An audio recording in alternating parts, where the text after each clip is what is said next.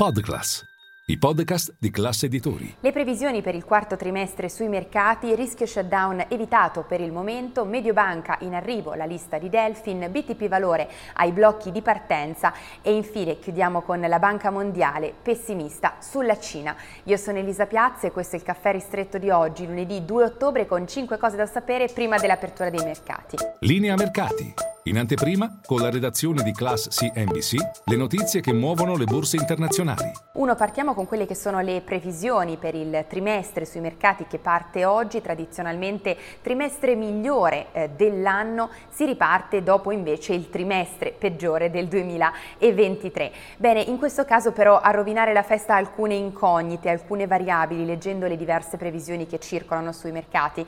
In particolare i rendimenti dei bond che restano sotto pressione su massimi massimi pluriennali da una parte all'altra dell'oceano e poi non solo anche la Fed che sta valutando un ulteriore aumento dei tassi e poi ancora il rischio eh, recessione. Dunque queste le variabili da monitorare con attenzione che potrebbero rovinare e di fatto disattendere quella che è la stagionalità tradizionale dei mercati. E poi due a proposito di variabili, per il momento evitato il rischio shutdown negli Stati Uniti, nel weekend infatti è stato trovato all'ultimo momento un accordo, un compromesso tra eh, democratici e repubblicani moderati, 45 giorni in più per trovare una quadra sul budget.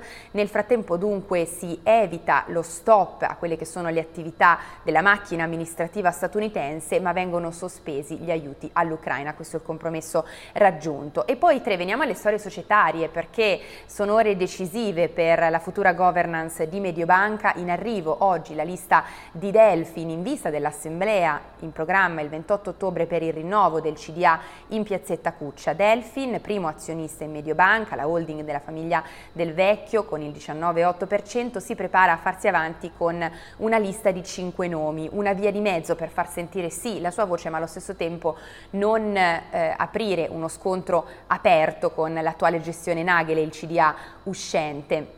Intanto nel weekend è eh, spuntata Poste Italiane nell'azionariato di Piazzetta Cuccia, ha una quota tra l'1 e il 3%, ma eh, non parteciperà al voto in assemblea. E poi 4, veniamo al BTP Valore, ai blocchi di partenza perché si parte oggi con il collocamento, da oggi a eh, venerdì stiamo parlando del titolo di Stato dedicato al mercato retail, durata quinquennale rispetto ai 4 invece dell'edizione passata a giugno, altra novità le cedole trimestrali. Per quanto riguarda i eh, tassi minimi garantiti al 4,10 per i primi tre anni, al 4,5 invece per i successivi due. Inoltre c'è un premio fedeltà dello 0,5% per chi porterà il titolo a scadenza. A giugno era stato un gran successo, staremo a vedere quest'anno eh, questa seconda edizione eh, come andrà. E poi 5, concludiamo con il pessimismo della Banca Mondiale per quanto riguarda la Cina, ha tagliato infatti quelle che sono le stime di crescita per tutta l'area Asia-Pacifico, nel dettaglio per la Cina l'anno prossimo ha tagliato la crescita dal 4,8 eh, previsto in precedenza al 4,4 Invece arrivano buoni segnali dalla manifattura cinese nel weekend, l'indice PMI manifatturiero che torna a crescere per la prima volta da aprile e torna finalmente sopra la soglia dei 50 punti. Nel frattempo ricordiamo che restano chiuse le borse cinesi così come i principali listini in Asia in occasione della Golden Week. È tutto per il nostro caffè ristretto, noi ci vediamo in diretta a Caffè Fari con tutte le notizie, vi aspetto.